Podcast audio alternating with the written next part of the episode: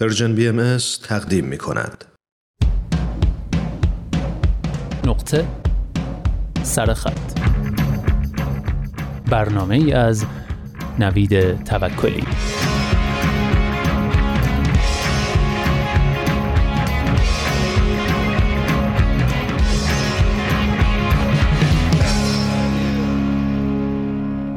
دوستان هفته پیش بخشایی رو با هم خوندیم از کتاب به خاطر بوفالوها نوشته سهیل سرگلزایی. و بهتون قول دادم که این هفته هم چند بخش کوتاه دیگه از این کتاب رو با هم دیگه بخونیم و بشنویم. تا اگه نخوندینش بیش از پیش ترغیب بشیم به خوندنش و اگرم خوندینش مثل من از مرور دوباره اون لذت ببرید. اجالتا همراه با سهیل بریم به فین کاشان و با یه رفیق دیوونه آشنا بشیم.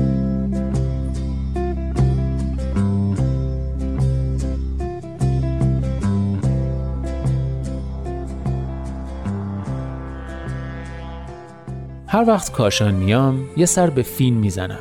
نه برای دیدن همومی که امیر کبیر رو داخلش رگ زدن. میرم تا یه دیوونه رو ببینم. یه دیوونه که رفیقمه.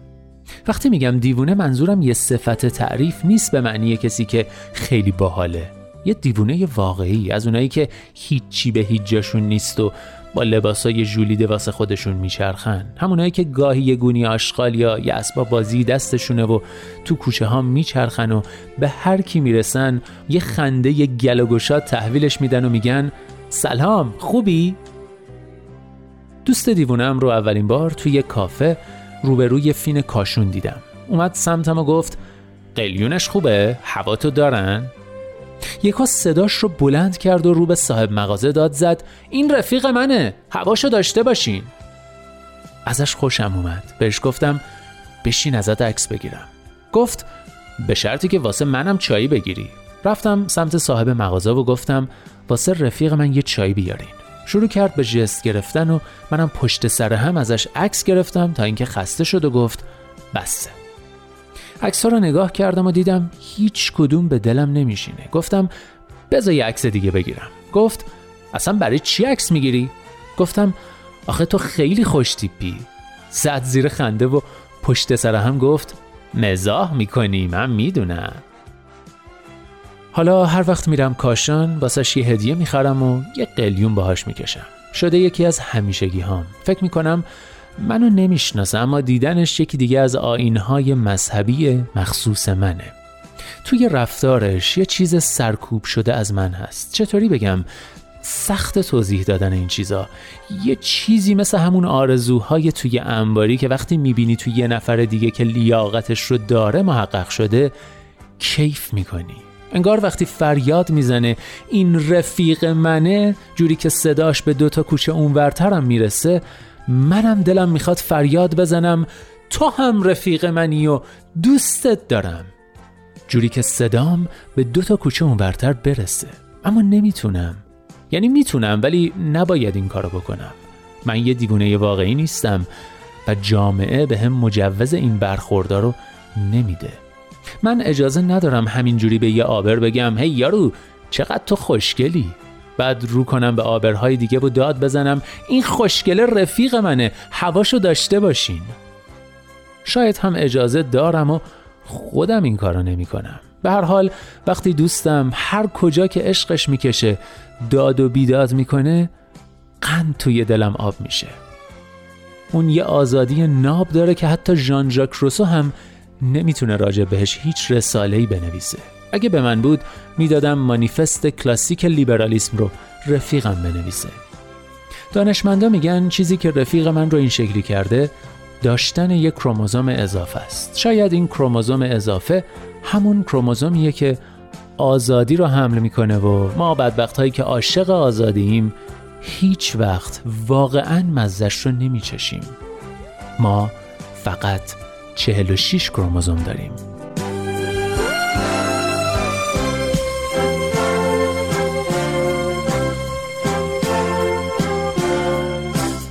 بله ما فقط 46 کروموزوم داریم. اما اگه دوست دارید بدونید که به خاطر بوفالوها یعنی چی و چرا اسم کتاب اینه باید بگم که عواست کتاب دلیلش مشخص میشه و از اونجا به بعد تقریبا همه چی تغییر می‌کنه. راستش اول اصلا قصد نداشتم این قسمت رو براتون بخونم چون فکر کردم شاید یه جورایی اسپویل حساب بشه.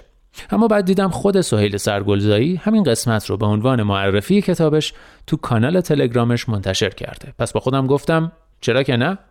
سهیل جایی توی مسیر با دختری آشنا میشه به اسم آیدا که راهی جزیره هرمزه. مکالمه سهیل و آیدا تو فصل 17 هم یکی از جذابترین بخش های این کتابه. بشنوید.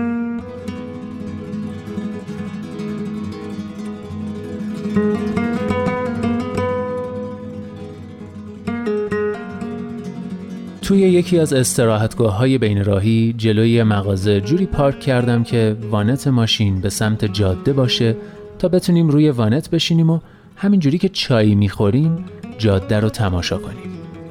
وقتی چایی آیده رو میدم دستش متوجه یه تتو کوچیک میشم روی نبزش چایی رو که می‌گیره به هم نگاه می‌کنه و لبخند می‌زنه ولی چشماش هنوز حال پریشونی دارن. میگم یکم فوزیلی بکنم. بکن. هرمز میری چیکار؟ سفر کاریه میرم مأموریت. حرفش به نظرم خیلی احمقانه میاد. سعی می‌کنم توی لحن صدام بهش بفهمونم که چقدر حرفش برام مسخره است. چه مأموریت کاری توی هرمز که واسش با کوله پشتی و شلوار سندبادی گوشه جاده وای میسی؟ لازم نیست حتما برم هرمز. می‌تونم حتی با تو بیام بلوچستان و مأموریت هم, هم انجام بدم.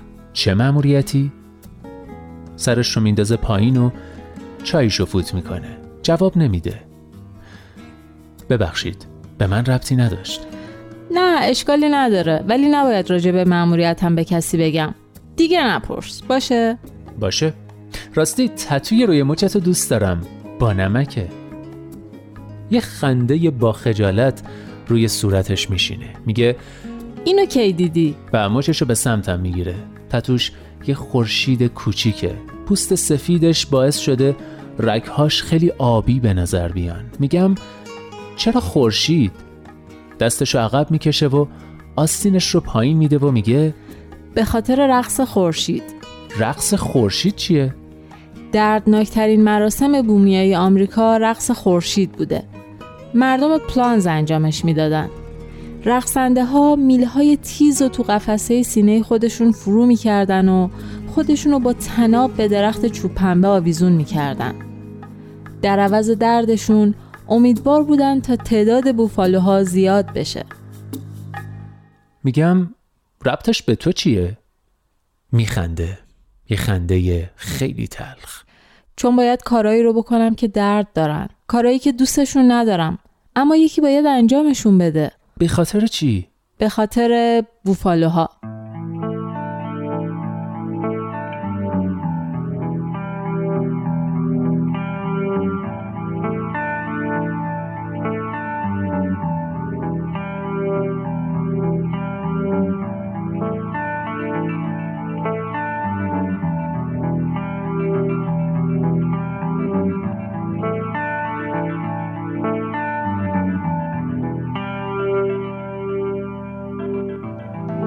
دوش گیسوی تو را ریخته دیدم بر دوش. خاطرا شفتم امشب ز پریشانی دوش. عجب از رشته عقلی که نپیچد در پا. زانسی از سلسله گیسو که تو داری بر دوش.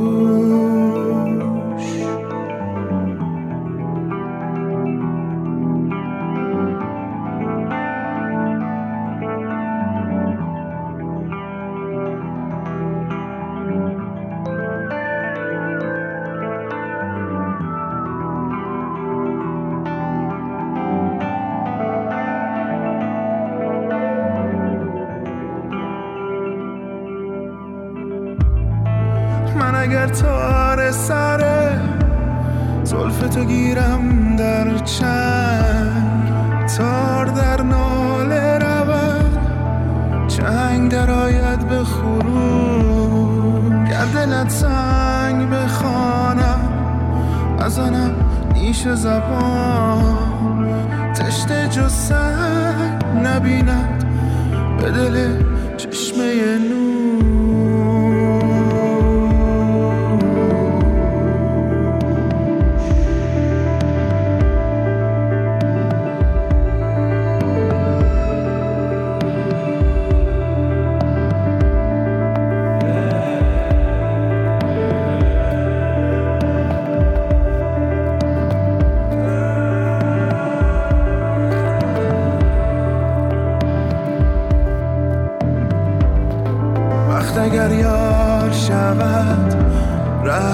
به سوی تو کشم.